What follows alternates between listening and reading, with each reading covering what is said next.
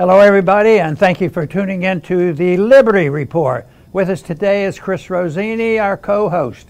Chris, welcome to the program. Great to be with you again, Dr. Paul. Very good. Uh, we're going to talk a little bit today about privacy, which we have talked about for many, many years. Uh, because that is the issue. You know, in a free society, you have a lot of privacy. And if you're living in a constitutional government that supposedly protects privacy, people would be peaceful and nobody would be worrying about who's spying on us and what the government is doing. But today's a different world, uh, especially as we go through this uh, whole issue of privacy with, with uh, the lockdowns and COVID and, and the uh, vaccine passports. Uh, there's not much privacy there. Of course, the privacy had been attacked a long time before that, and I think one of the strongest motivations uh, for the attack on privacy by government is uh, making sure they collect all the revenue that they desire. And so they have to know what you're doing and what you're doing with your money. So today we want to concentrate more on something that's been around. We've talked about it before. It has existed uh, throughout history. When governments mess up the money, uh, you know, they're very, very stringent on correcting it by penalizing and punishing the people. Uh, so the one, thing they do uh, is penalize you if you uh, uh disobey wage and price controls. But the other thing is, is they want you to be uh, recording everything. And today, just about everything does get recorded. It goes through computers, it goes to the government, it goes to the IRS. And uh, but the last vestige of uh, of protection against that is if you want to walk in a store and you want to buy something and you just like to have privacy. Nobody else needs to know what I'm buying. So you pull out a couple dollars bills, a hundred dollar bill, and you hand it, you know, to the clerk and uh, theoretically, you know, the bill is unmarked, where they don't know where it came from, and you had a private transaction. It was a voluntary transaction. But when push comes to shove, uh, the effort is always, you know, to crack down. I remember the first time this came up, it was probably still in the 70s. Of course, the economies were pretty rocky in the 70s. And I had a debate with another physician. I don't know how this debate was set up. It was over the radio, on a radio program and he was gun ho uh, for uh, cracking down and having a cashless society. And his whole argument, I remember, was then we can collect enough of the uh, uh, uh enough taxes, you know, sales taxes, to run our government and uh, and there's a lot of that, but there are other reasons too for for uh, cracking down, uh, you, you, know, on privacy.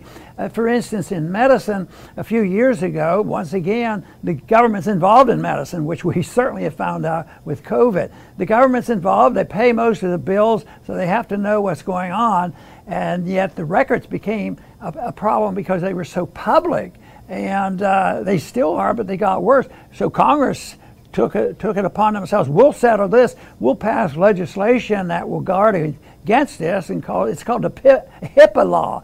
Uh, but from the very beginning, I was skeptical of that. I'm more convinced than ever. It does the opposite. It's one of those things that uh, we used to uh, talk about when I was in Congress. Look at the title first and believe, believe that the opposite is being done. So if the HIPAA law is being passed for privacy, it means all the records are going to be sent to the government because they want to know what you're doing. And, every, and there's a lot of manipulation on that. And now that they're starting to ration some sensible drugs that could be used for COVID, uh, believe me, there will be a lot of record keeping. So there's a lot of reasons why people would move toward a cashless society and uh, what I'm hoping for, but I hoped a couple years ago that we'd never have a lockdown, and look what happened. But right now, uh, this is a serious problem. We should contend with it and be ready to resist it. But it doesn't look like the ducks have lined up that next week we're going to have this happen. But still, Chris, I think it's worth discussing. Yes, Dr. Paul. And just as vaccine passports are meant to control our movements and to keep injecting people with boosters, so is the war on cash meant to control what you purchase. Now, people today, amazingly, want to banish others who do not get a certain medical treatment from society. Can you imagine if all of your money was only digital and only on a government computer, could you imagine how that would be constantly used against you? I mean, I, I laid out a little scenario that I'm going to go through of perhaps this is how the average American will think someday. You know, I, I'd like to go to the supermarket uh, today, but I really can't go anywhere because I didn't get my ninth booster shot yet. Booster number eight made me very sick, so I'm a little slow in getting number nine. But if I want to go out, you know, I'm considered unvaccinated now. I have to go get number nine. When I get to the supermarket, um, I'd like to get sweets, but you know, the government thinks I'm a little overweight, so my government digital wallet will not allow me to purchase sweets. And I can't really buy real meat today because you know the climate emergency, but I am allowed to get this fake lab grown meat. So my digital uh, government money will allow me to buy these things, and I guess those other things that I don't want, you know, I just have to live without it. That's part of being in this society. Now, none of this crazy freak show stuff is inevitable. It has to be accepted by people. And if you look, you know, it's a good thing. These vaccine mandates and passports, there is massive resistance. This is not going smoothly. It's illogical. It's not making any sense to people. This is all for the good. So we should never, you know, fear that this is inevitable and this prison is going to be clamped down on us. It has to be accepted, and uh, we are learning that voices do matter, and it could totally be rejected. You know, when the politicians get together and they want to put in a program that may be controversial, they have to think up a, re, a way of selling it to the public, and you sort of alluded to that. The people have to get around to accepting it. But uh, how the government does it is with, with, propaganda, so if they want you to accept some type of a welfare state uh, program uh, that's bound to fail, uh, they have to convince them that they're going to get a good deal, or get our kids uh, to accept the idea that uh, they can be drafted or sent off to fight a war that's totally unnecessary and very deadly, which we did in the Middle East and many other places uh, for for a good many years.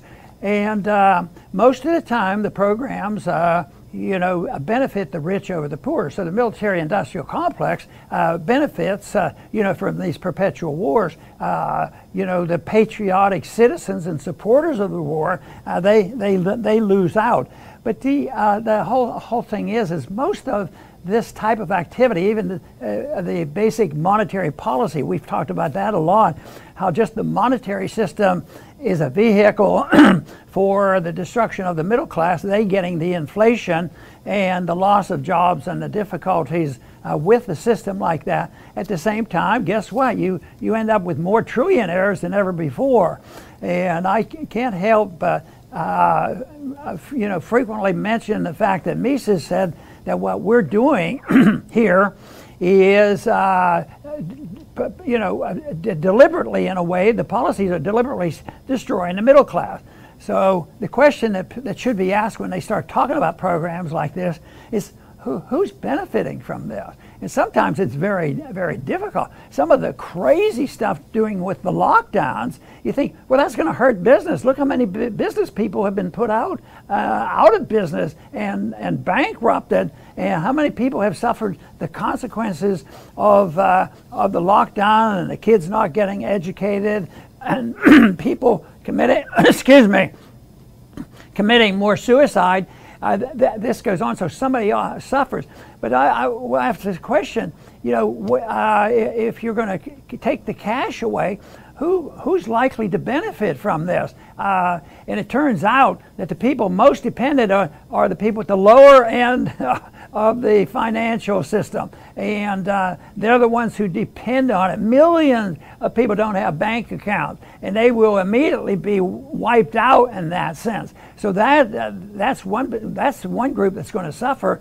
At the same time, there are others, the people who want efficiencies and not messing around with dollar bills, and they have all kinds of excuses uh, and, and their technology may be helping uh, protect them, and the wealthy can actually benefit from this. But there's another group that benefits, whether it's a lockdown and COVID or uh, you know eliminating cash, which would be very very chaotic, especially if the economic continues to erode. Uh, the people who benefit by this whose goal it is is to have economic chaos and social chaos. And I, I strongly believe that. There are those who believe in social, uh, you know, cultural Marxism, that that is the goal to have it because that elicits more support. People become, you know, more determined. Well, the uh, the the inflation problem is it, and what we need is we need the government to print more money and run up more debt and send us more money, and that, that's really the source the source of the problem.